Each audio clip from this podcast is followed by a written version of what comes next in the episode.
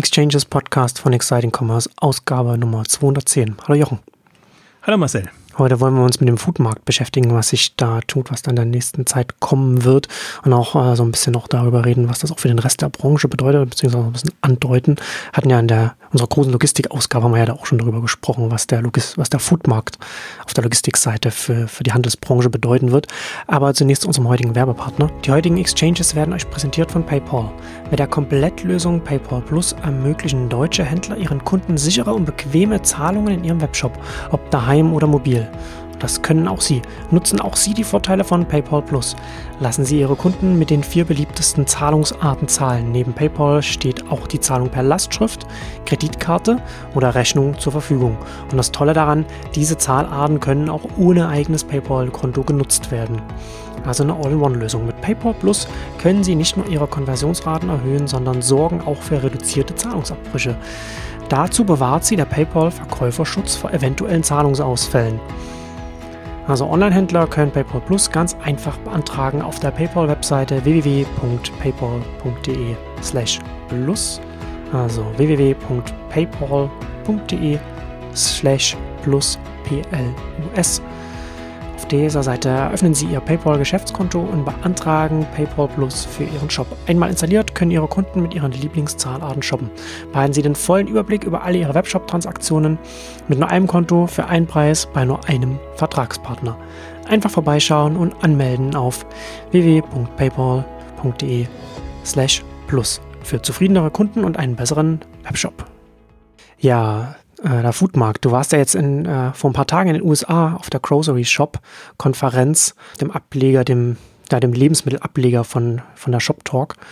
Und hast da ja auch ein bisschen sehen können, was da in den USA sich gerade tut. Ne? Da sind, ja sehr umtrieb, umtriebig da. Ne? Dank, dank Whole Foods alle aufgewacht. Und dann natürlich dann auch so Anbieter wie Instacart nutzen natürlich dann auch die Gunst der Stunde, um sich dann auch allen interessierten Unternehmen anzubieten. Was sind denn da, äh, was, was, was so das erste Thema, worüber du reden willst, was so besonders ins Auge gestochen ist? Ich glaube, man kann generell mal sagen, Aufbruch, Aufbruchsstimmung wäre für mich so das hm. ähm, Stichwort, das da ist. Also mehr in den USA als hierzulande bei dem Thema. Ja, total. Ja. Also ich habe ich schon das Gefühl, weil, weil das wirklich, das muss schon ein Schockerlebnis gewesen sein, ja. dass, dass Whole Foods an Amazon geht und dann auch was ja passiert ist, sprich, dass Instacart dann da rausgeflogen ist, ähm, dass alle anderen sich aber parallel überlegen müssten, wie gehen wir damit um und dann wird natürlich Amazon immer mehr zugetraut, als es vielleicht tatsächlich jetzt schnell machen kann. Ähm, und so positionieren sich jetzt alle ähm, in, in, in dem Feld mit, mit Lieferdiensten, mit im Prinzip selbst Sortimentsanpassung, Gestaltung. Das hat ja so, das ist ja das Faszinierende an dem Food-Thema eigentlich, dass es gar nicht so sehr nur das Digitalthema ist, sondern zugleich auch das, was sich am Geschmack ändert der Leute. Gesundere Ernährung und, und andere Herangehensweise an das ganze Food-Thema. Und das fand ich auch das Spannende an dieser, hat sie voll meine Erwartungen erfüllt, an dieser Grocery Shop ähm, Konferenz, dass sie wirklich versucht hat, jetzt am Puls der Zeit all die Themen aufzugreifen und die Aufbruchsstimmung zu vermitteln. Ähm, auch im Prinzip so ein bisschen die Not, wobei Not gar nicht so sehr das wirklich das Thema war, das würde ich teilweise rein interpretieren, dass halt manche Verzweiflungsaktionen auch dann da sind. Ähm, also sehr eigentlich konstruktiv, progressiv, dass man versucht, jetzt eine Vorstellung davon zu entwickeln, wie könnte denn ähm, der Foodmarkt jetzt 2020, 2025 aussehen ja. mit den Möglichkeiten und unter den Wettbewerbsbedingungen. Und vielleicht kurz zum Entstehen auch dieser Konferenz, die ja sehr improvisiert entstanden ist. Aber aus meiner Sicht haben sie das sehr geschickt gemacht, weil sie es vom Timing her so geschafft haben, das jetzt genau dieses Jahr noch reinzubekommen, wo es wirklich gut gepasst hat. Sie haben eigentlich das Thema schon, das hatten wir auch in der, in der Shop Talk Ausgabe besprochen, sehr gut im, im Shop Talk Programm mit einem eigenen Track im, auf der Nebenbühne abgebildet. Auch da schon alles präsent und jetzt quasi ein halbes Jahr später das nochmal in der Kombination hinzubekommen. Und ähm, das war wirklich, also die haben das quasi erst nachher so wirklich beschlossen, dass sie diese Konferenz machen. Mhm. Ist im Prinzip ja das, was mit der Shop Talk Europe nicht geklappt hat. Ähm, jetzt, jetzt quasi als Herbst äh, Pendant ähm, zu machen. Ähm, wie lange das geht, weiß man nicht. Also für nächstes Jahr haben sie jetzt nochmal eine angekündigt, weil das natürlich schon ein Spezialthema ist, was man durchaus ja auch in der Gesamtkonferenz auch abdecken kann. Aber das war einfach jetzt nochmal sehr schön zu sehen, wenn man einfach nur Foodbranche hat und ähm, von Handel, aber auch Hersteller. Also es ist ja noch eine andere Konfliktposition, die da ist. Ähm, auch das ganze Private Label Thema, was, was die Händler auch vorantreiben und wo du dann schon eigentlich schon merkst. Und ich fand es sehr interessant, weil die Programmgestalterin und die Verantwortliche hat das, am Anfang haben sie eine, so eine Session gemacht, eher, eher aus der Not heraus, weil was anderes ausgefallen ist, was sie denn bezwecken mit der Konferenz. Da hat die eben auch gesagt, geht dann doch mal auch lieber in die Vorträge zum, von den Newcomern, weil da wird mehr Klartext gesprochen, was, was im Argen ist. Und ich fand, in beide Richtungen wurde eigentlich Klartext gesprochen oder konnte man so raushören, wie unzufrieden man auch miteinander ist. Ähm, also einerseits Newcomer versus Etablierte, andererseits Markenhersteller versus Handel, wo du immer das Gefühl hast, der eine unterstellt dem anderen, dass er nicht so sehr auf der Höhe der Zeit ist und dass man sich jetzt quasi aus dieser Not heraus selber was überlegen muss ähm, und, und, und, und voranpreschen muss. Und äh, das, was man früher vielleicht so hatte, so das Gefühl, man kann sich, der eine kann sich auf den anderen verlassen, ist gerade nicht so wirklich da, weil ja. alle eigentlich nicht wissen. Für alle verändert sich der Kontext. Ja. Ob man Händler oder Hersteller ist, für alle gleich, ja. Und das macht es natürlich nochmal auch spannender und ist auch interessant einfach zu sehen dann, wie sich die, also Kraft hat sich präsentiert, ähm, auch, auch Markenhersteller präsentieren, also wie wie, wie frei, sagen wir mal so. Ähm, also sind die noch im, im Denken sozusagen in den Abhängigkeiten, wie sie bisher waren, oder mhm. versuchen die, egal was passiert, sich eine Strategie zu überlegen, wie sie relativ fein raus sind dann. Und die einen machen das besser, anderen weniger gut, was auch noch gut war an der Veranstaltung, war tatsächlich, könnte man als Manko sehen, dass nicht die ähm, Geschäftsführer, CEOs oftmals da waren, sondern dann immer stark auch die Digitalverantwortlichen und, und die wirklich ähm, ja an der Front eigentlich jetzt gerade sind. Und dann fand ich, das kam das Authentische rüber, was gerade gedacht, gemacht wird. Und ähm, auf CEO-Ebene wird das dann alles immer sehr verbrämt und du hast immer das Gefühl, ja, alles, alles, alles wunderbar. Ja, und da bekommt man dann in Anführungszeichen dann die Visionen dann. Ja, es, es, lebt halt immer sehr von, von Schlagwörtern, ja. wo du sagen kannst, ja, äh, genau. ja, schön, die, die, die kann man runterbeten, das passt schon. Mhm. Ähm, bei, bei, bei den CDOs oder bei den, den Leuten, die jetzt ähm, das, das oder das Online-Geschäft, also E-Commerce-Verantwortliche etc.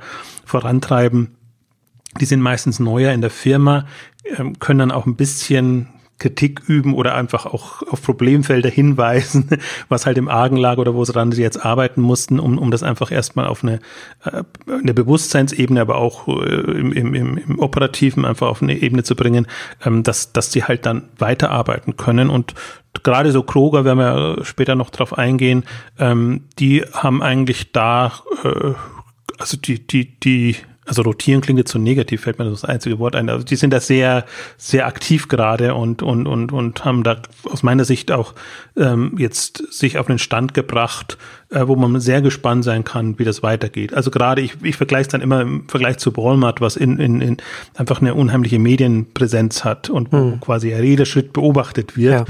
Ja. Ähm, und wo ich jetzt ja durchaus skeptisch bin, ob jetzt ihr Mark Law als, als Überheld da das so rumreißen kann. Ähm, und deswegen ist es eigentlich ganz gut, wenn man so ein paar andere Alternativen hat, an denen man auch mal sehen kann, wie, wie kann man es denn auch machen oder anders angehen. Ähm, also können wir gerne dann auch noch drauf eingehen, auf eingehen. Ja, du hast ja schon angesprochen, dann lass uns doch vielleicht mit Instacart anfangen, die ja sehr präsent waren und da jetzt auch äh, sehr nach vorne brechen oder zumindest versuchen, mit allen äh, möglichen interessierten Unternehmen, groß, klein, alt, neu zusammenzuarbeiten. Wie, wie stehen die denn jetzt aktuell gerade da? Oder wie präsentieren die sich? Ich, glaube, die haben, nachdem sie den Schock überwunden hatten, dass sie bei äh, Whole Foods rausgeflogen sind, ähm, gerade so wirklich Rückenwind und können ja. die Gunst der Stunde nutzen. Also Not, eine Tugend gemacht. Ich hatte es aber damals, ich hatte es damals schon vermutet, dass das, dass das ja durchaus eine Chance für die ist. Also es war, wir waren ja, hatten ja einen guten, guten Deal da mit Whole Foods da in, in dem Exklusiv da drin zu sein.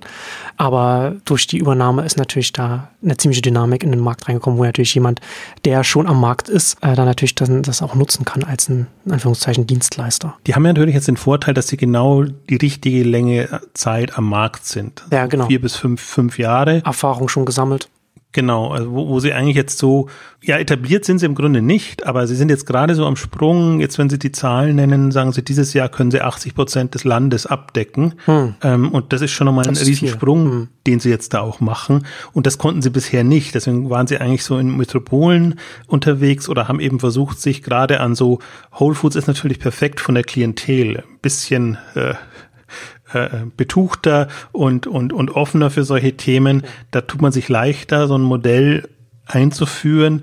Äh, und das haben sie ja auch gesagt. Es gab ein, also es gab jetzt mehrere Interviews, weil sie eben gerade sehr vertriebsorientiert unterwegs sind auf den Konferenzbühnen dieser Welt, ähm, wo sie dann ja auch ähm, sagen, dass sie eigentlich alles noch über Jahre subventioniert haben. Also nicht mal Deckungsbeitrag positiv waren eben und zumindest ein bisschen Marge abbekommen haben, sondern wirklich bei jeder Bestellung drauf bezahlt haben. Hm. Und erst seit so, so einem Jahr ungefähr muss das wohl sein, ähm, sind sie, haben sie jetzt einen Modus gefunden, wie sie, wie sie entsprechend auch äh, profitabel arbeiten können.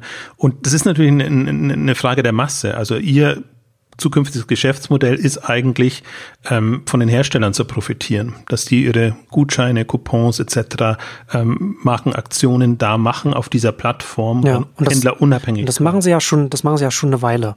Haben Sie da irgendwie noch mehr dazu gesagt, was da so Erfahrungen sind oder was Sie da? Also sind Sie wahrscheinlich nicht so ins Detail gegangen da? Nee, eben auch nicht. Also ja. vor allen Dingen, das war, das eine war ein bisschen enttäuschend auf der Hauptbühne, das war wirklich ein reiner Eigenpromo-Vortrag, wo der Investor mit dem Unternehmen äh, sich präsentiert. Fand ich jetzt äh, äh ja, nicht so spannend zum Beispiel als, als das Code Commerce ähm, Interview, aber es gab zum Glück dann noch eine zweite Session, ähm, wo sie dann ein bisschen tiefer eingestiegen sind, was eigentlich Instacart macht und wie sie machen. Aber da sind sie eben auch nicht auf den Punkt eingegangen, wie jetzt die Geschäftsmodelle etc. aussehen, sondern mehr, ähm, was ihr Modell ist, was sie quasi an, an Vorteilen bieten. Und das gesamte La Diskussion ja in, auf der Konferenz war ja immer sozusagen, ist so ein Marktplatzmodell jetzt mhm. das oder muss es der Händler selber machen und alles selber im Griff haben? Das war so ein bisschen ein Leitmotiv. Da kommt natürlich nichts, es gibt nicht die ultimative Antwort. Aber Instacart ist natürlich, sagt natürlich ganz klar, ähm, wir wollen das bieten, was die Kunden auch jetzt schon haben, dass sie eben die Möglichkeit haben, bei unterschiedlichen Händlern äh, oder bei ihren Lieblingshändlern entsprechend einzukaufen. Und so ist ähm, Instacart als Marktplatz auch organisiert. Hm. Ähm, das ist zum Teil gut, zum Teil schlecht, weil du natürlich eigentlich immer bei Instacart dann in den Händler reingehst und da dann einkaufst und äh, was so ein klassisches Marktplatzmodell, dass du einfach übergreifende Bestellungen abgeben kannst, ist im Grunde ja auch absurd bei so einem äh, ähm, taggleichen äh, Lieferdienst. Ja. Und willst du ja vielleicht auch als, als Händler in dem, in dem Kontext dann auch nicht unbedingt haben. Nee, möchtest du nicht, aber Instacart ist natürlich als Marke ja. ähm, prädestiniert dafür. Ja. Und das ist, finde ich, ja auch die Herausforderung gerade. Ähm, also Instacart ist im Prinzip ein Phänomen, wie andere auch Postmates und wie sie alle heißen, die waren nur jetzt da nicht präsent, ähm, weil sie ja eine Marktplatzmarke etablieren, die über den Händlern steht. Und hm. natürlich jetzt, jetzt gerade muss der Händler sie pushen. Und im Grunde müsste er das Vertrauen haben, dass Instacart das nicht ausnutzt. Und das Vertrauen vermitteln sie jetzt natürlich auch noch. Ja, klar. Das ist ja jetzt, das ist ja die Phase, ne? Bis sich dann die Marktmacht dann äh, worauf Instacart hofft, dann irg irgendwann dreht. Aber du hast ja von gesagt, ähm, dass auch viele Markenhersteller, also viele Hersteller auch äh, da waren. Gab es von der Seite etwas? Also haben Hersteller darüber gesprochen, also Erfahrungen mit, mit einem Instacart oder das auch nicht? Nee, so rum nicht. Also hm, das, das war jetzt überhaupt noch gar kein Thema. Ich glaube, das ist auch hm. Zukunftsmusik, weil das ist ja quasi dann erst. Aber das wäre ja was gewesen, wo man sich hätte innovativ präsentieren können als ein Hersteller. Deswegen hätte es ja sein können, dass man sich damit schmückt, was man da macht. Oh ja, glaube ich, aber eher, gewesen. eher nicht. Nee, aber Herstellen war dann eher das Thema Direktvertrieb oder hm, nicht okay. Direktvertrieb, den ja. Handel weiter zu unterstützen und, und solche Modelle auch. Ähm, also so wie eben ein, ein Dollar Shelf Club jetzt äh, quasi zu, zu äh, jetzt weiß ich gar nicht, zu wem es gehört. Unilever genau, ähm, dazu gehört und, und, und solche Themen, also dass man halt da investiert und, und ähm, da versucht im Prinzip so ein bisschen aus der Händler, Händlerfalle rauszukommen. Nicht das andere hätte ich auch super spannend gefunden natürlich, ähm, äh, aber das äh, so weit war es dann auch doch noch wieder nicht. Und ich wüsste auch nicht, wie man das hätte aufziehen sollen und müssen. Also hätte man dann nochmal eine separate Session machen wollen sollen in dem Bereich. Ähm, aber nee, also das, ich glaube jetzt, das ist ja dann schon Kür, aber selbst in, in dem Pflichtbereich ähm, ist es einfach nochmal sehr sehr interessant jetzt einfach zu sehen, wie, wie sich die Branche ja im Grunde neu aufstellt. Und ähm, Instacart ist halt das Phänomen da, dass sie wirklich sehr vertriebsorientiert sind und einfach jetzt versuchen, quasi alle Händler da anzubinden und, und damit sie einfach kundenseitig den, den großen Vorteil haben, dass sie sagen können, ähm, nutze Instacart, dann bist du, hast du wirklich die Möglichkeit, dir bei allen Händlern deine, deine Produkte entsprechend liefern zu lassen. Und das ist ja auch, also ich war sehr beeindruckt von, von Instacart an sich jetzt und auch wie, wie sie vorankommen und weil das ist ja eins der, der, die, ein Unternehmen, das wir sehr lange verfolgen. Das ist ja auch mhm. mal bei dem, bei, bei dem Y Combinator Programm ist von einem Entwickler gegründet, der das jetzt auch noch führt, was man immer so ein bisschen übersieht und ist, ist quasi schon so ein, so ein Tech-Logistik-Unternehmen einerseits, das halt jetzt in Richtung Branding und, und Vertrieb sich anders aufstellt und, und ein bisschen anders präsentiert. Aber wenn man jetzt gerade so in den zweiten Vortrag ähm, reingehört hat, ähm, ist das schon auch noch alles sehr tech-getrieben und, und es geht darum, quasi wirklich ja, wie, wie löse ich das Problem, also wirklich die von einem bestimmten Händler die Produkte möglichst schnell dann eben zu den Kunden zu bekommen, die Ware zu präsentieren und alles, was damit zusammenhängt. Also das darf man schon auch nicht, auch nicht unterschätzen oder nicht übersehen. Das sind natürlich die Themen, die Instacart wirklich löst. Jetzt auf so eine Konferenz kommt das gar nicht so sehr durch, weil es, weil es eben da mehr darum geht, was ist der Mehrwert dem Handel, dem Kunden etc., den Herstellern gegenüber. Aber das fand ich schon sehr interessant und äh, da würde man, glaube ich, gar nicht mehr von zweiseitigen, so dreiseitigen, sondern vierseitigen Marktplatz äh, sprechen, haben sie auch so ein, ich habe das Chart mit reingenommen, äh, wo man, wo man sieht sozusagen, in, in welchen Richtungen sie mit welchen Partnern quasi Lösungen finden müssen oder wollen. Hm. Wir wollen im Prinzip die ganze Branche neu aufmischen und ähm, das ist das Interessante ist halt, dass es, wenn das könnte man sich jetzt für den deutschen Markt gar nicht so sehr vorstellen. Ein GetNow oder andere sind nicht so weit, geschweige denn weiß man gar nicht, wie sich sowas durchsetzen wollte angesichts der, der, der, der also der, der Kosten, die, die da äh, natürlich rein, reinhauen. Ähm, aber da hat man es jetzt eben und da gibt's ja nicht nur Instacart, da gibt's eben äh, ähm, Postmates, da gibt's DoorDash und die haben jetzt alle nochmal unheimlich viel Geld bekommen, eben Investoren sind natürlich jetzt auch wieder aufgewacht. Ich glaube, die waren schon etwas frustriert, als sie dann gesehen haben, so nach drei, vier Jahren, da tut sich so gar nichts und das kostet alles und wir geben da unsere Milliarden, muss man schon fast sagen, hm. da rein und, und sehen nicht, wie da irgendwie ein Exit erfolgen soll oder wie sich das Geschäftsmodell entwickeln soll. Also die haben natürlich jetzt wieder Aufwind bekommen, deswegen fließt da enorm viel Geld rein und das, das pusht diese ganze Branche nochmal. Und es hat ja jetzt schon ein paar Exits auch gegeben. Der ein oder andere Einzelhändler hat sich schon einen einen, einen Dienst geholt. Ich, mir war nicht bekannt oder es ist komplett an mir vorbeigegangen, dass Curbside äh, an Rakuten gegangen ist. Also das heißt, auch Rakuten mischt in dem, in dem Markt jetzt dann mit ähm, Same-Day Delivery und was damit zusammenhängt. Und ähm, also allein in dem Feld tut sich schon so viel. Ähm, und auch da, um, um nochmal auf die Thematik oder ein bisschen auch den Sprung dann hinzubekommen, was muss der Händler selber können oder was macht so ein Plattformanbieter, ähm, gibt es dann eben auch noch so Dienste, Deliv, D-E-L-I-V, sagt einem nicht so äh, ähm, viel, aber haben auch jetzt im Rahmen der Konferenz nochmal eine Finanzierungsrunde bekannt gegeben mit sehr viel unterschiedlichen äh, Unternehmen, unter anderem, da haben sie sehr geheimnistuerisch getan, einem Autohersteller. Hm.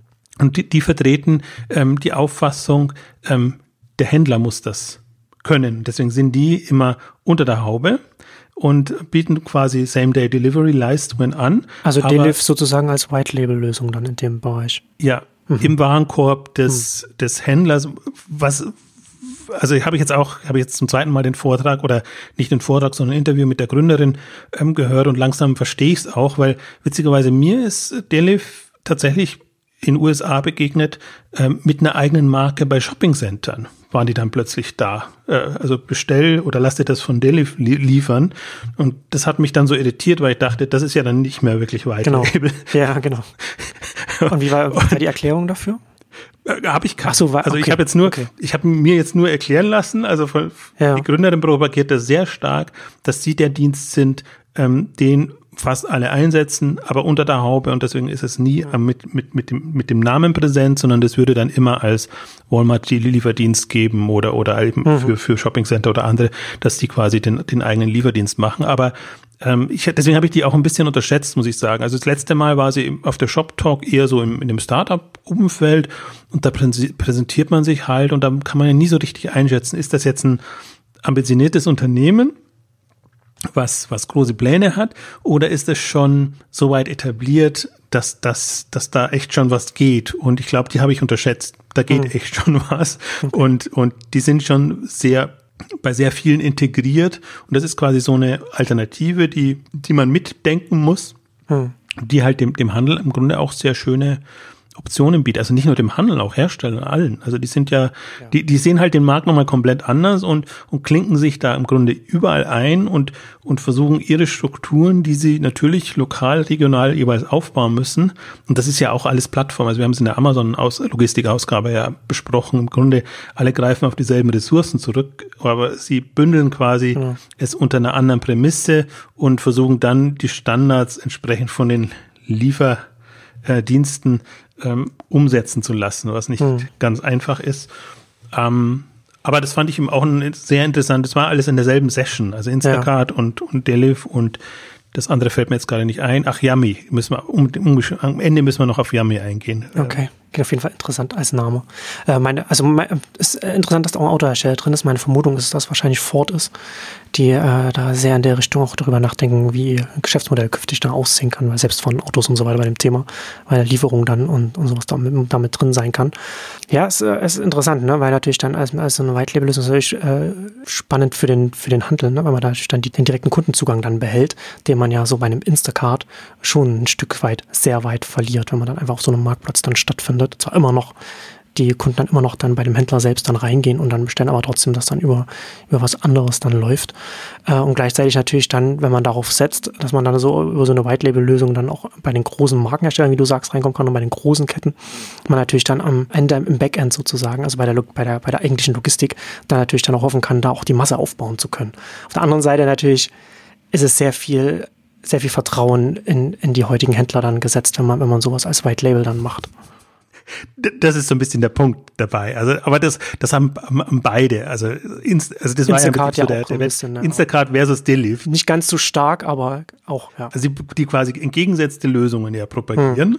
Hm. Ähm, und, und aber sehr auf, auf den klassischen oder auf den traditionellen Handel jetzt noch setzen und sich auch so positionieren, auch sagen, ach, das, das, das wird so nicht verschwinden oder so. Also wo, wo ich ja eine ganz gegensätzliche Position habe, dass ich sage, das ist alles, äh, also sobald es was Besseres gibt, wird das natürlich verschwinden. Ja. Ähm, aber jetzt, jetzt vertriebsseitig wird da allen gut zugesprochen und ähm, aber trotzdem hat man ja schon mal die beiden Positionen und ich finde, das hat auch was für sich, ähm, dass man beim Händler das Bewusstsein weckt will ich die eigene Marke behalten ähm, und, und überlege mir da Lösungen oder schließe ich mich anderen an, wo ich denke, die, die werden es vielleicht besser können, weil sie eben digital äh, affin sind. Ähm, also insofern ist das, ähm, glaube ich, die Diskussion, die alle jetzt führen müssen in, in, den, in den Unternehmen.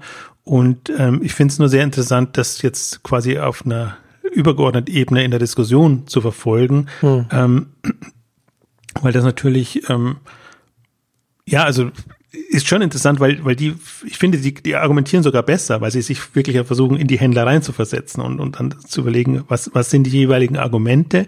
Natürlich argumentieren sie immer für sich, für ihre jeweilige Lösung, ähm, aber äh, ich als Händler würde mir schon sehr stark überlegen. Deswegen ist ja genau der, der, der Punkt jetzt auch bei uns bei den Logistikthemen muss der Händler eine eigene Logistik haben oder muss er zumindest suggerieren können, dass er eine eigene hat, indem er entsprechende Lösungen einsetzt?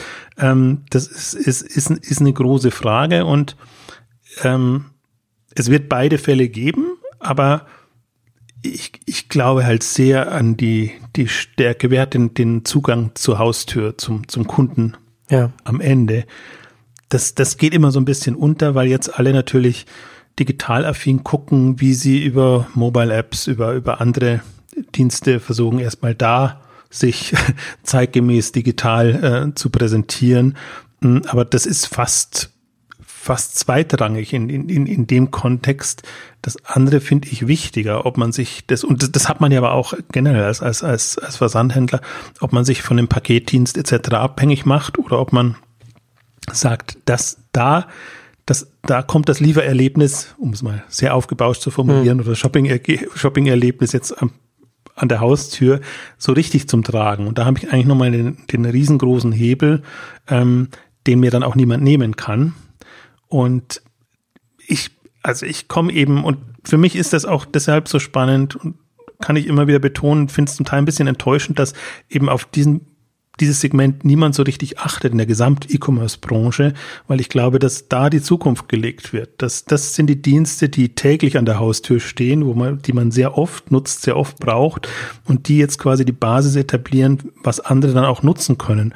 Und ähm, deswegen, ob das jetzt vom Timing her jetzt schon so ist, dass das jetzt in den nächsten ein, zwei, drei, vier, fünf Jahren kommt, sei dahingestellt. Aber, aber also ich bin sehr davon überzeugt, dass es kommt und wenn es kommt, dass es im großen Stil kommt.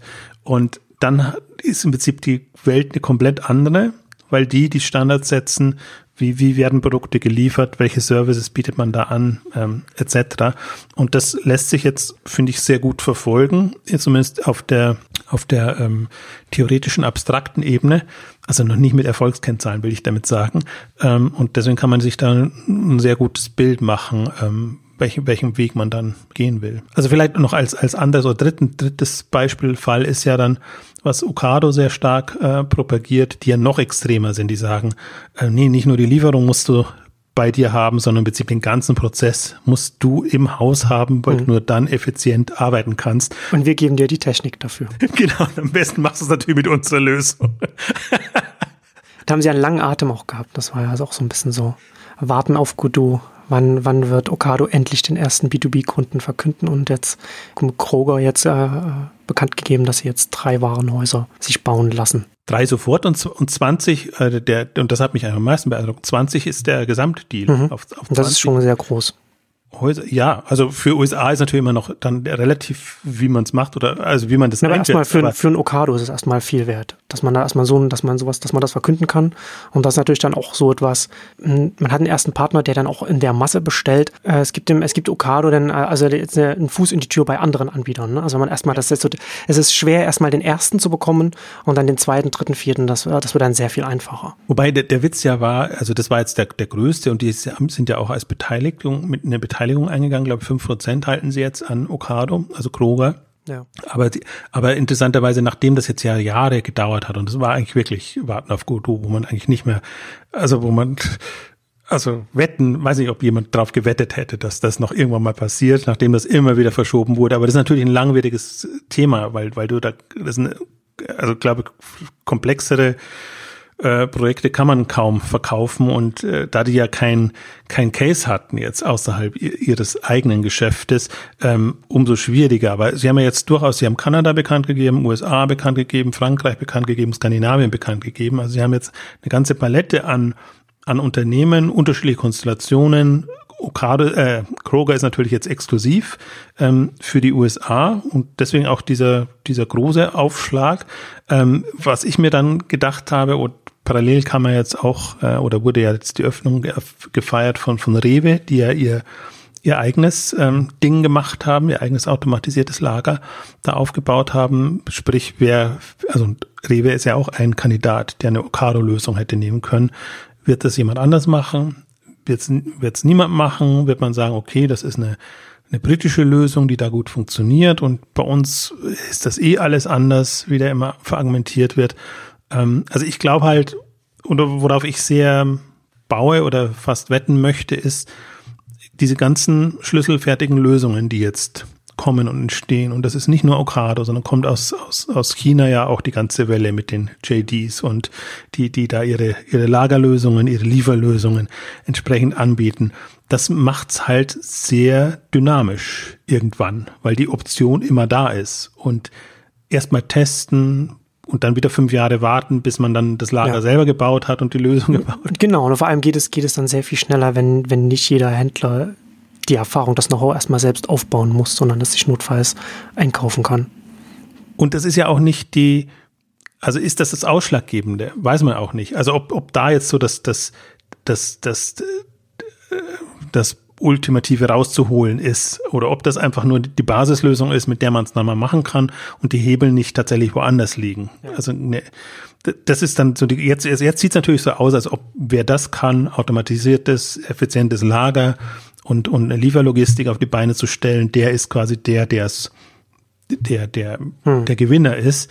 Ähm, das sieht jetzt noch so aus, weil natürlich nicht genügend da ist, aber wenn alle solche Lösungen anbieten müssen, ist für mich die Frage, ob das noch die, die entscheidende, maßgebliche Lösung ist. Und ich will es da einfließen lassen, weil das fand ich jetzt die zweite interessante Lösung. Also wer so Schlüssel, schlüsselfertige Lösungen anbietet. Okado ist natürlich jetzt so das das Ultimative und die haben auch einen wirklich einen schönen Vortrag gehalten. Und die mischen natürlich das, das immer so, so auf, weil, weil sie einfach dann sagen, wir machen das schon seit 18 Jahren und äh, ihr müsst uns nicht erzählen, ob das geht und wie das geht, mhm. sondern auch die ganzen Newcomer äh, argumentieren sie natürlich gegen den Instacart äh, anonymisiert und gegen den, glaube ich, Fresh Direct war das jetzt in den USA eine lokale Lösung. Ähm, und das Zweite, was mich halt, das hat mich ja schon fasziniert, als sie es angekündigt haben, ist ähm, Take-Off, ist haben wir das auch in der, in der Jahresendausgabe oder in, in den Ausblicken für 2018 äh, drin gehabt, ähm, auch eine, eine, eine, sagen wir mal, schlüsselfertiges Minilager. Und die verfolgen ja die, im Gegensatz zu Ocado eigentlich den, den Ansatz, dass sie sagen, ähm, ihr müsst eure Läger sehr kompakt zu den Leuten hinstellen, quasi vor die Haustür ins Viertel rein. Ja. Und das ist so eine Lösung, die die propagieren. Und die haben jetzt eben auch ähm, die ersten ähm, ja, Verträge und, und, und Partner bekannt gegeben mit einer spanischen Kette, die man nicht so kennt, aber da Albertson war jetzt eben auch einer, der das mal testen will. Und die zählen schon zu den Großen. Und die Lösung fasziniert mich halt auch, weil das ist wirklich so eine, eigentlich im Prinzip so ein bisschen das, was, was Amazon Fresh mit seinem Pickup macht da am hm. irgendwo in einem, in einem Viertel ein kleines Lager, hinten rein, vorne raus. Ähm, also sehr automatisiert, aber jetzt auch nicht auf die, also muss sich so vorstellen, automatisierter Supermarkt in Kompaktform, der einfach im Prinzip funktioniert er wieder wie ein klassischer Supermarkt bietet auch nicht mehr und nicht weniger. Also sprich, man muss ihn genauso oft befüllen und er wird genauso oft ähnlich oft geleert werden. Naja, aber wo aber wahrscheinlich auf dem, auf dem Quadratmeter mehr Produkt unterzubringen ist. Absolut, genau, das, das ist der Punkt. Das ist ja der große Unterschied das ist der Punkt, ähm, also dass, dass, dass, dass man es eben also quasi Dark Room-mäßig, Dark ja. Floor oder wie auch immer das dann ähm, äh, benannt wird, machen kann. Ah, hier steht es auf der Seite, ich sehe es gerade. Sie propagieren es mit, mit weniger als ein Zehntel des Platzes eines regulären Supermarktes. Wahrscheinlich sehr optimistisch, aber in der Größenordnung würde es sich schon bewegen. Ja, aber genau, aber so, so, so verkaufen sie das und so sagen sie auch, ähm, ihr braucht viele davon. Es ist natürlich dann die Logik. Und das ist ja im, im Unterschied jetzt zu den, zu den Zentra großen Zentrallagern, die in Rewe, die in Ocado und, und, andere bauen, ist das die andere Alternative. Und für mich fällt das Thema ja immer dem, unter dem Schlagwort Nahversorgung. Ja. Und viele gehen eben noch davon aus, der Supermarkt wird weiterhin da sein und der wird die Nahversorgung erledigen. Ähm, das ist jetzt eine Alternative, also ich finde eine stichhaltige Alternative, dass man sagt, okay, ja. man kann doch auch diese, diese sehr automatisierten, kompakten ähm, Lager da hinstellen und hat dann eben nur noch quasi so ein Frontend, wo dann äh, kommissioniert und, und, und ausgeliefert wird. Meinetwegen kann man da auch hingehen, aber man würde nicht mehr vor Regalen nicht mehr, stehen. Nicht mehr durch, nicht mehr selbst ins Lager reingehen als Kunde wenn man es genau. von der Seite sehen will. Ne? Ja, aber das ist, das sage das sag ich ja schon seit zwei, drei Jahren, finde find ich das äh, als das Spannendste, was Automatisierung angeht. Nicht, dass bestehende Warenhäuser automatisiert werden, sondern dass, dass durch Automatisierung und, und damit eine Effizienzsteigerung kleinere Warenhäuser möglich werden und was das bedeutet. Das ist das Spannende an dem, an dem Thema. Also, aber das ist natürlich nochmal ein komplett Umdenken und, und eigentlich ein, ein neuer Ansatz. Aber ich fand halt den Gedanken dann auch sehr interessant, da sich vorzustellen, dass auch neue Ketten da entstehen können, ja. die einfach so eine quasi schlüsselfertige Technologie oder ähm, nutzen und einfach sagen, okay, dann mache ich jetzt, also jetzt um für, für Deutschland zu sprechen, sage ich mal, okay, jetzt in, in, in München oder in Berlin oder so, kann ich schon mal einen, einen Dutzend, zwei Dutzend solcher Kompaktdinger hinsetzen und dann habe ich halt ein komplettes, hm. komplette neue neue Lagerkette, ja. also eine neue Supermarktkette. Also ich denke jetzt nicht an neue Händler, sondern eher noch an junge Händler. Sowas wie ein Alnatura zum Beispiel oder so. Ja, genau, oder so. Ja, das meine ich ja damit. Also das, das geht so für mich. Ja. Ob sie jetzt komplett Neu neu sind oder aufstrebend. Ja, äh, aufstrebend. Das, da fassen wir sie alle zusammen, ja. Ah, aber genau, also deswegen ein gutes Beispiel eigentlich, aber auch mit dem neuen Ansatz und einem neuen Anspruch, ne? Dass man hm. halt jetzt nicht, wir sind ja, leben ja in der, in der Supermarktwelt im Wesentlichen, äh, klassischer Supermarkt, Discounter oder Drogeriemarkt. Das ist ja im Prinzip so ein bisschen, in dieser Welt leben wir und jetzt kommen eben die, die Alnatura oder Basic, Basic äh, in, in München oder die, die, äh, die, die, die quasi Bio-Ketten, aber Bio muss ja nicht das, das einzige sein, sondern ich glaube, Klar, das, ja. das kann sich differenzieren und ähm, das kann einfach durch solche Lösungen eine, eine größere Dynamik entfalten und darauf, also darauf würde ich fast wetten. Also, weil im Prinzip ist es immer ein Henne-Ei-Problem. Sobald die, die Infrastruktur und die Technologie da ist, hast du auch die Möglichkeit. Die Frage ist dann immer, ich glaube auch nicht, dass es Brancheninsider sein werden. Es werden, wird niemand, der aus dem Supermarktgeschäft kommt, plötzlich hm. sich überlegen, ich mache jetzt mal was ganz anders und, und versuche dann eine neue Kette aufzusetzen. Es werden Branchenfremde sein, die sagen, ja. okay, ach, ich habe da, sehe da eine, ein Problem oder eine, eine Not am Markt oder was, was es eben noch nicht gibt und ähm, nutze die neuen Möglichkeiten, um das entsprechend ähm, voranzutreiben.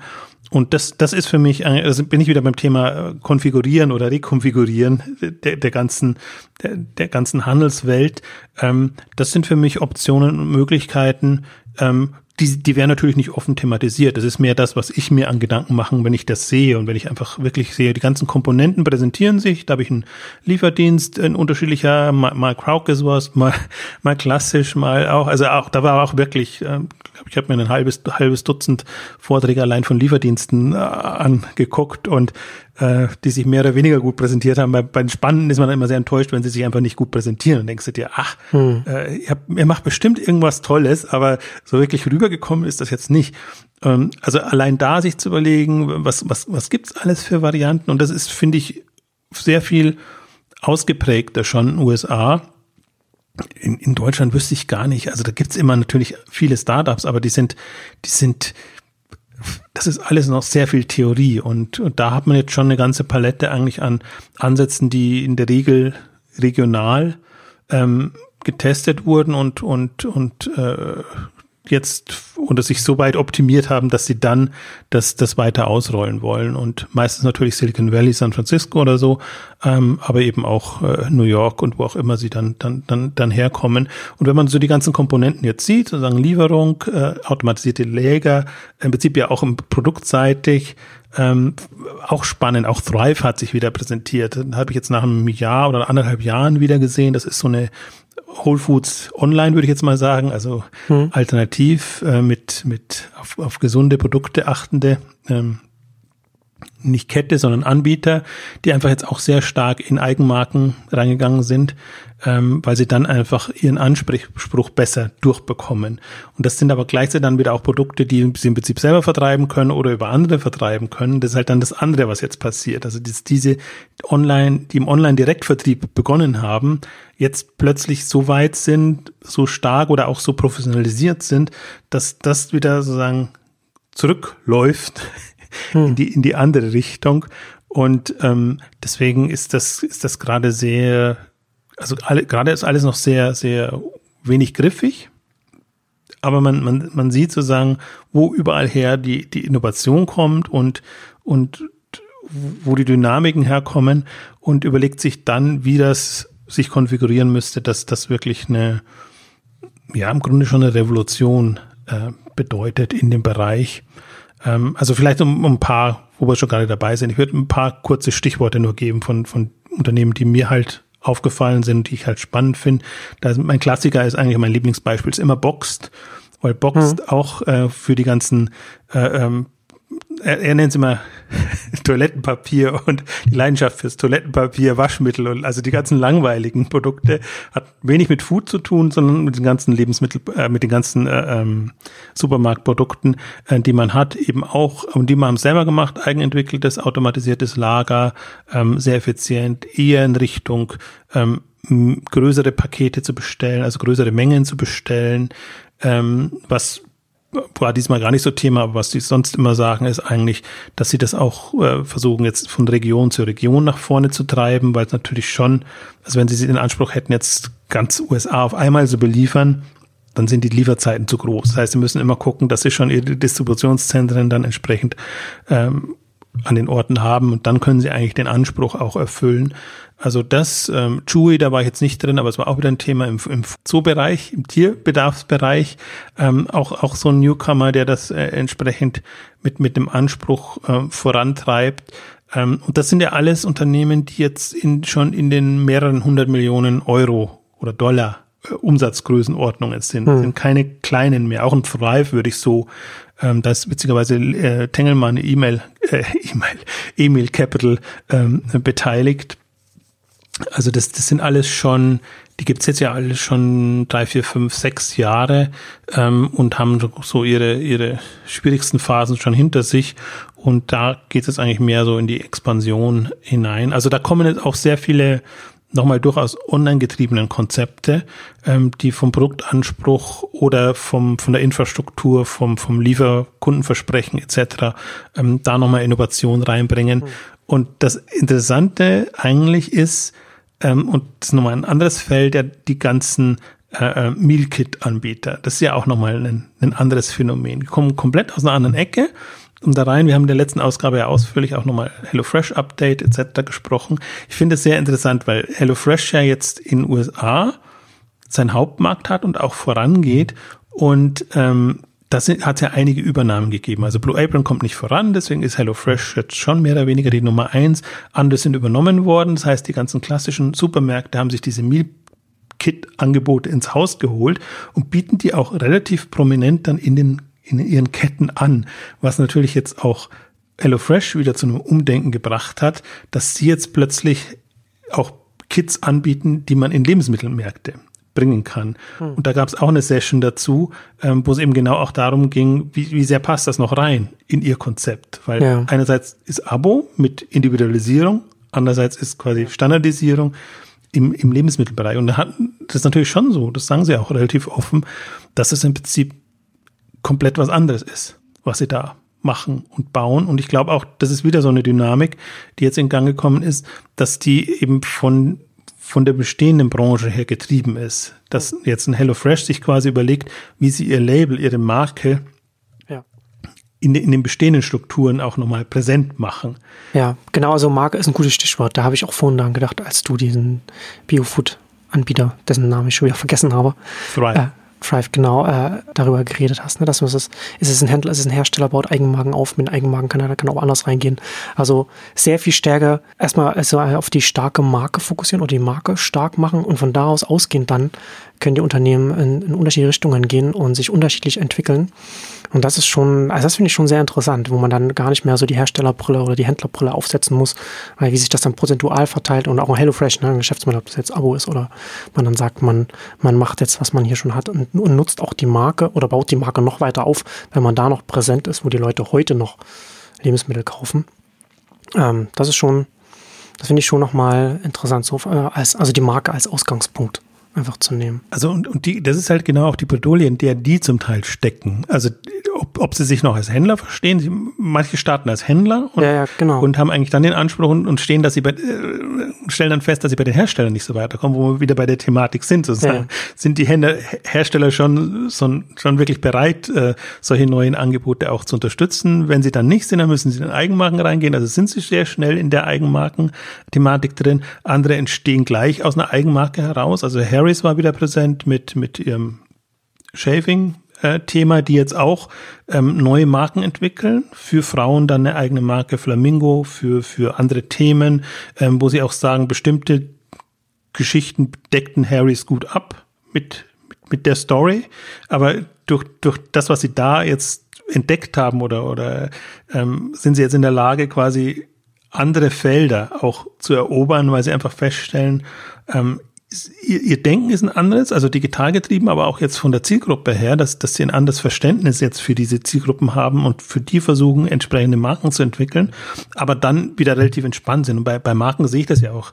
Ist, ist, Marken haben ja die Aufgabe, überall präsent zu sein. Also deswegen, sprich, alle Kanäle zu bedienen, wo auch immer hm. sie dann, dann, dann Anklang finden. Sie müssen genau den Weg gehen. Die haben nur zum Teil die Margenproblematik, die es ihnen dann oftmals verschließt, wenn sie, wenn sie als direkt Vertriebsmarke gestartet sind und dann die Marge entsprechend so knapp kalkuliert haben, dann haben sie oftmals nicht die, die Möglichkeit, jetzt in den klassischen Handel, Vertrieb reinzugehen.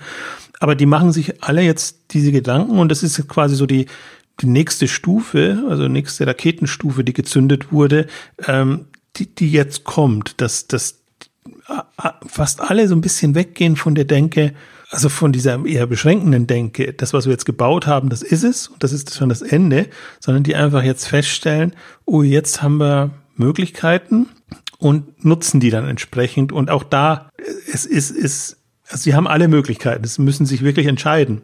Hm. Was sie als ihre Kernkompetenz sehen und, und, in welche Richtung sie dann, dann, dann letztendlich gehen. Aber ich finde auch im, ich meine, es ist auch nichts anderes als, als in anderen äh, Branchen und Bereichen auch passiert, aber im, im Foodmarkt das Spannende ist halt, dass es alles Produkte sind, die man immer wieder braucht und, und wo man, wo einfach ein ganz anderes Potenzial dann da ist. Und ähm, ich fand sehr interessant auch den Vortrag, obwohl das jetzt nicht die, also jetzt nicht die, die wirkliche Digital-Story ist, aber EOS als Labello-Konkurrent war jetzt auch auf, auf der K5 als, als, als Beispiel, die einfach sehr schnell entstanden sind, weil sie eine andere ähm, also das Produkt komplett anders aufbereitet haben, ähm, als, als, als eben so ein, so ein Lippen, wie heißt es, Balsam oder hm. ähm, früher da war, wo die alle gleich aussahen und alle im Prinzip ja. gleichen USB hatten. Und äh, der aber auch, also finde ich mal sehr interessant, so Gründer bestimmt 50 plus, würde ich jetzt mal sagen, äh, äh, dem Bereich und, und die aber auch beschrieben haben, wie sie quasi die neuen Möglichkeiten genutzt haben, also sprich Influencer und mhm. also zum Teil durch Zufall, zum Teil aber dann auch sehr, sehr konkret, um das Produkt dann auch wirklich sehr schnell einer breiten Masse bekannt zu machen und aber gleichzeitig auch beschrieben haben, wie, wie schwierig es dann auch ist, so ein Produkt ja, zu schützen, in Anführungszeichen. Also das ist halt leicht kopierbar und, und, und sie machen sich sehr viel Gedanken, sagen auch, sie, sie sind in mehrere Jahre voraus in der Entwicklung, versuchen dann schon Patente sich zu schützen und, und, und, und alle möglichen, äh, also was man eben schützen kann, äh, sich zu, zu reservieren, damit sie dann überhaupt noch die Möglichkeit haben, das Produkt auch entsprechend äh, unter ihrer Marke dann äh, entsprechend in die Kanäle zu bekommen. Also das sind dann auch diese, das meine ich mit Dynamik, das ist schon äh, alles, also darf man sich keine Illusion hingeben. Also das, das wird schon alles sehr wettbewerbsintensiv und ja. wir, wir hören ja immer nur die Erfolgsstories. Also man ja. sieht ja nicht, was alles versucht wurde und was dann schiefgegangen ist. Aber das heißt auch für mich so die, die durchkommen und die wirklich so dauerhaft auf Zack bleiben, die haben halt wirklich die, die Möglichkeit, das, das Feld komplett neu zu gestalten und, und also das, das, das fasziniert mich so an dem, an der Branche gerade diese Unberechenbarkeit. Du hast, du hast diese ganzen Baustellen und, und, und, und Themen und du weißt, das wird auf fünf oder auf zehn Jahressicht die Dynamik in Gang bringen und es wird komplett anders aussehen. Aber du kann, man hat jetzt nicht die Möglichkeit zu sagen, wie das dann, wie das dann aussieht und wie das dann wird. Also ich glaube auch jetzt zum Beispiel nicht, dass in zehn Jahren schon alle Supermärkte verschwunden sind. Ähm, das, das garantiert nicht. Aber ich kann mir schon vorstellen, dass diese kompakt Märkte Einzug halten. Also wir haben ja dann zum Beispiel immer noch Amazon Go ist ja gerade auch so auf einer hm. Offensive und die haben das Ding jetzt ja offenbar so weit, dass die das ja gerade immens ausrollen. Also ich habe äh, Seattle sieht man so und so die die an ich habe San Francisco gesehen, einer ist schon aktiv, einer wird gerade aktiv gemacht. Ähm, Chicago haben sie drei, vier, fünf ähm, äh, angekündigt. Ich finde das jetzt und es ist interessant, wenn man mal mit mit Leuten spricht, die jetzt so etwas unbedarfter da reingehen. Äh, denen geht's genauso. Ich finde es gar nicht so so spannend. Also das, das Problem, also Amazon Go ist, ist spannend aus einer konzeptionellen Sicht, dass man halt sagt, okay, ich jetzt ein Laden ohne, ohne Kasse und alles. Hm. Ja, aber. Aber man kann sich nicht vorstellen, dass das der Kern des künftigen Amazons bei Lebensmitteln sein wird. Ja, und da ja. ist das, also darum geht's mir ja immer, wenn ich darüber nachdenke. Ich find, bin immer sehr überrascht, dass, dass automatisch, gerade aus Journalisten, auch oft Fachjournalisten, bei solchen Sachen automatisch davon ausgehen, dass das jetzt der Kern der Amazon-Strategie ist. Und ich sehe das eher als eher als ein Randphänomen oder irgendetwas, das oder etwas zusätzlich, was, was ein Teil des Puzzles sein kann, aber was nicht den Hauptteil ausmachen wird. Ja, und ich würde sogar noch einen Schritt weitergehen, dass ich sage, es ist wahrscheinlich sogar nur die Technologie. Es werden jetzt Läden ausgerollt, die quasi so die hm. Showcases sind, äh, wo Amazon natürlich schon testen kann, was kommt an und, und also dass das auch ein valides Geschäftsmodell dahinter ist. Aber im Grunde, das ist Technologie, die man gerne an andere noch, noch weitergibt und sagt, macht doch jeder äh, so. Weil im Prinzip, äh, vielleicht muss man da auch nochmal in die USA gucken und, und sehen, wie extrem das ja auch ist mit den, mit den Walgreens und, und, und CVS etc. Das sind ja alles uncharmante äh, Dinge. Und wenn man jetzt unter einem Convenience hm. Store Gedanken daran geht, hm. also da ist schon, schon die Latte liegt relativ niedrig. Ja. Und dann, dann ist es schon nochmal was anderes. Auch da wieder, aber was schon faszinierend ist an, an dem Amazon Go ist schon, dass sie halt, aber die haben, das hat man in, in England oder jetzt auch zunehmend in Deutschland, der mehr, die, diese ganzen frische Produkte und, und, und, dass man seine Sandwiches und, und was es alles hat. Ähm, also für mich ist es so ein bisschen so, sie, Pret-à-Porter, äh, nicht Pret-à-Porter, äh, ähm, na, wie heißt Pret-à-Manger, so muss man sagen. Also diese, dieses, die, was, was so in England sich verbreitet hat, was jetzt, versuchen sie jetzt auch gerade nach Deutschland zu bekommen. Ähm, also diese Mittagslebensmittel, Märkte. Und an das erinnert mich das auch mehr, dass man, dass man Frühstück, Mittag, Abendessen quasi sich da abholt. Ähm, und das, also das Problem sehe ich schon und dass man das damit löst und dass man das anders löst. Aber der, der Charme stellt sich bei mir nicht ein.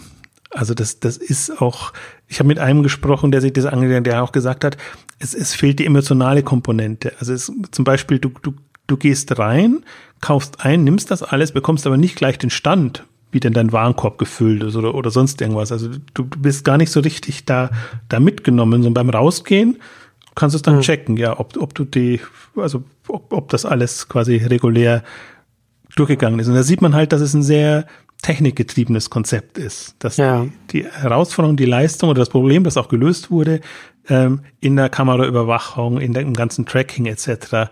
Ähm, gesehen wurde. Interessanterweise jetzt für Amazon-Verhältnisse die Gestaltung auch sehr schön, Brand, Design und alles drum und dran.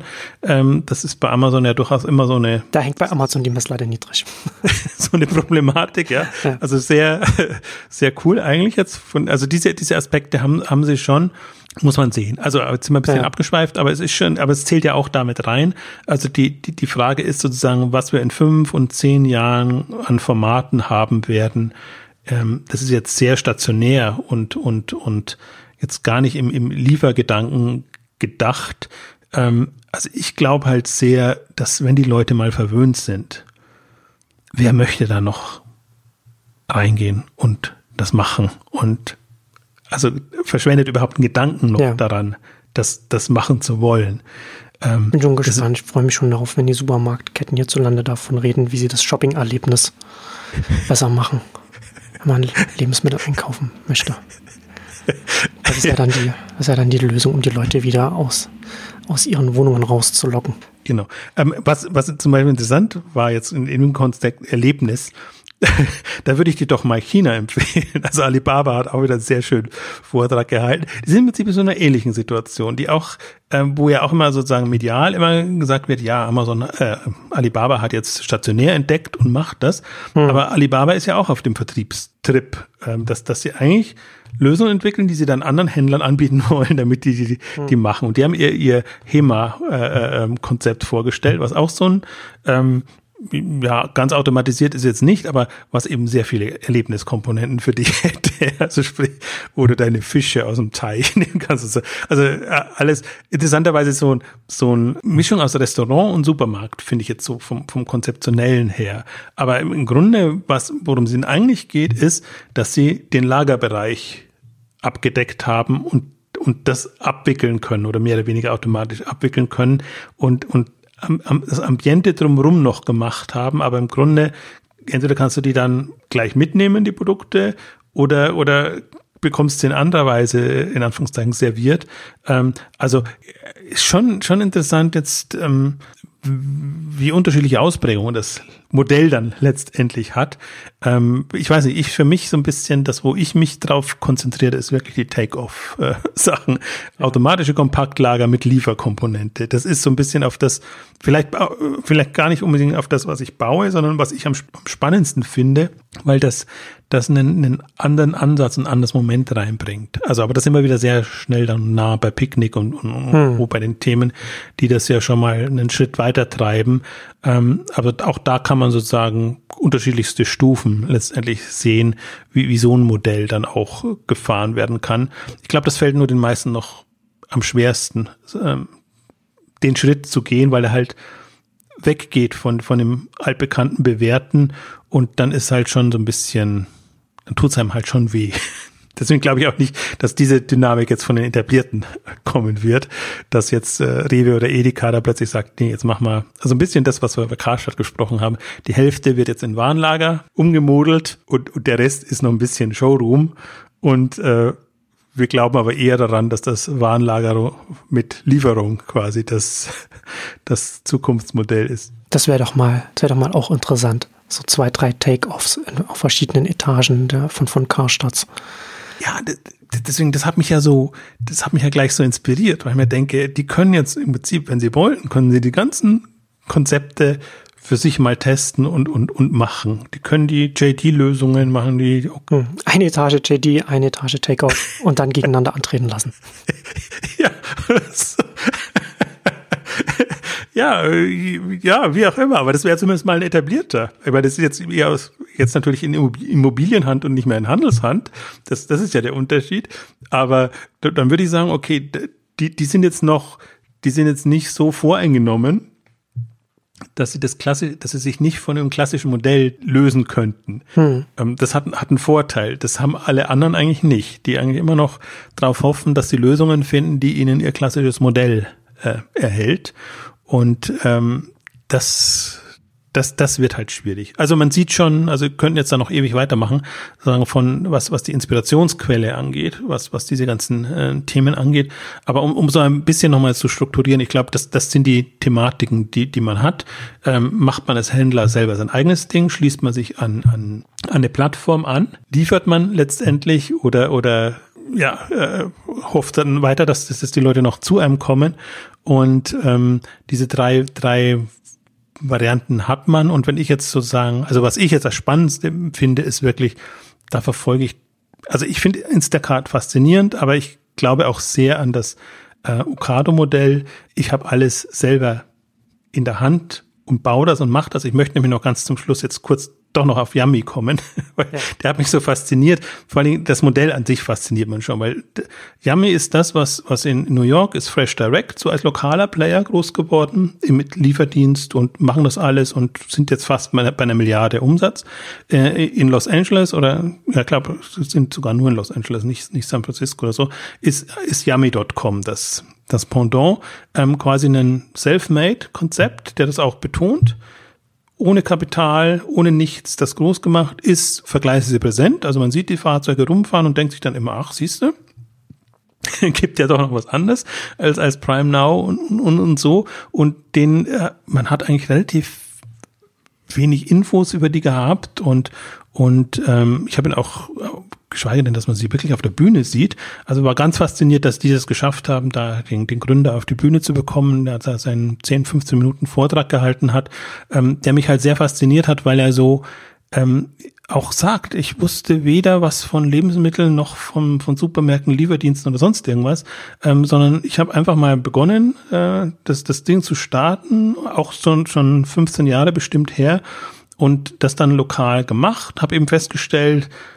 je mehr man selber macht, umso mehr hat man es in der Hand und äh, betreibt das sehr erfolgreich. Er sagt profitabel, ein Viertelmilliarde Umsatz, 250 Millionen ähm, Dollar, Dollar Umsatz und ähm, hat eben da auch so eine, also ihm geht's um das, in Anführungszeichen, Erlebnis im Sinne von, dass einfach, wenn man es mal die Erfahrung gemacht hat, verändert sein Denken oder will man es nicht mehr missen, sagen wir so rum. Ja. Das ist so sein, sein Anspruch. Deswegen ist das was, was mich so fasziniert an dem Thema ist, das ist so, so hands-on gemacht, so gefühlt, hm. aber dann doch mit einem Anspruch, das soll schon die, die Welt der Leute dann zumindest verändern.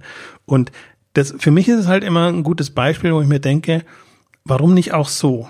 Also weil alles immer national gedacht wird und alles immer groß und ich glaube, dass diese Themen auch regional funktionieren und leider sieht man die Beispiele oder ist es halt nicht so präsent, was, was diese Beispiele angeht. Aber für mich ist das, leider wird es das nicht als, als, als Vortrag geben, weil es in der Nebensession war.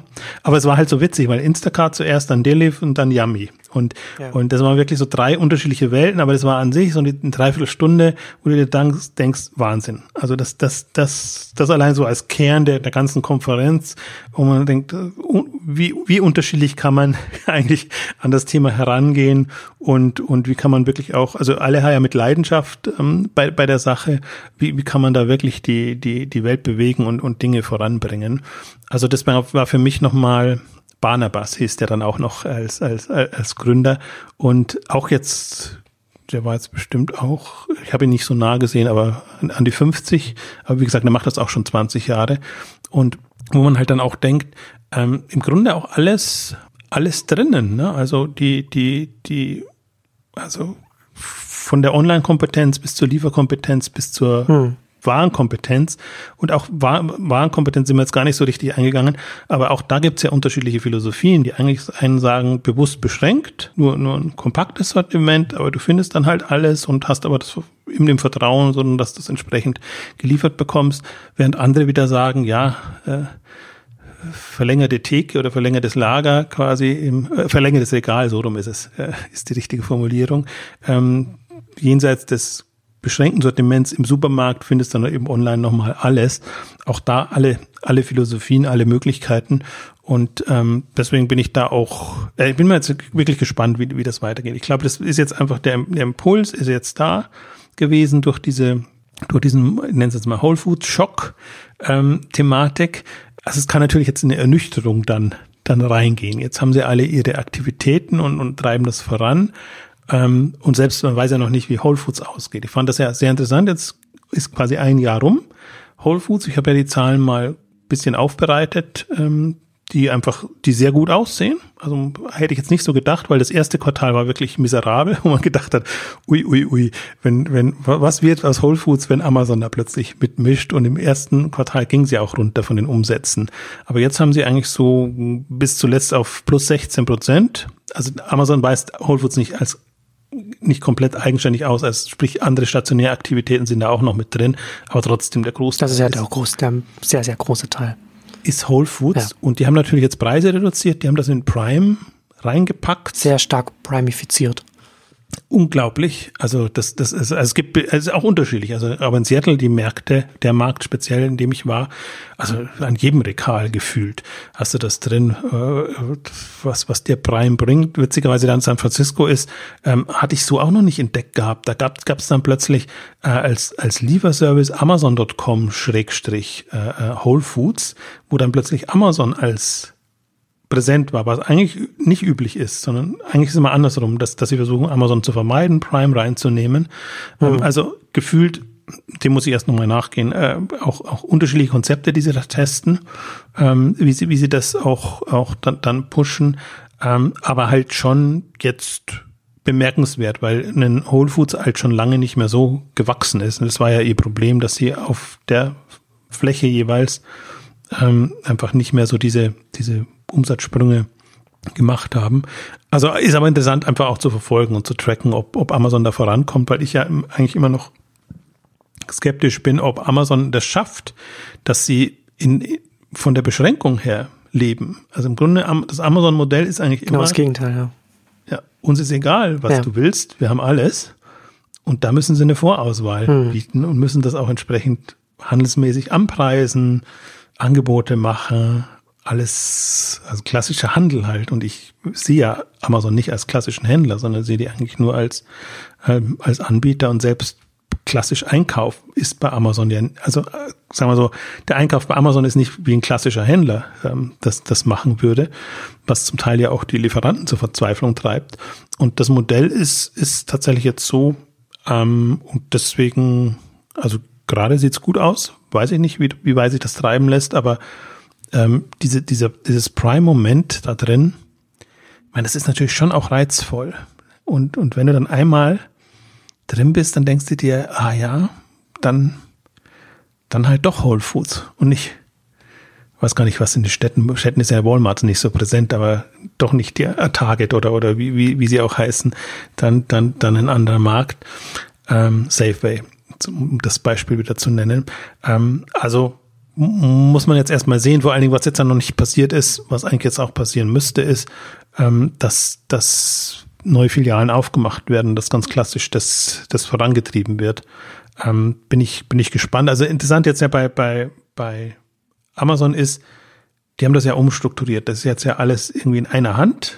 Fresh und Whole Foods und Prime Now und alles. Und auch da kann es ja noch Entwicklungen geben. Go, glaube ich, auch noch als, als, als, als Thema. Also, dass man auch da, also die, die Whole Foods Märkte sind nicht so groß, dass man jetzt viel abzwacken kann, um da ein Lager zu machen. Mal davon abgesehen.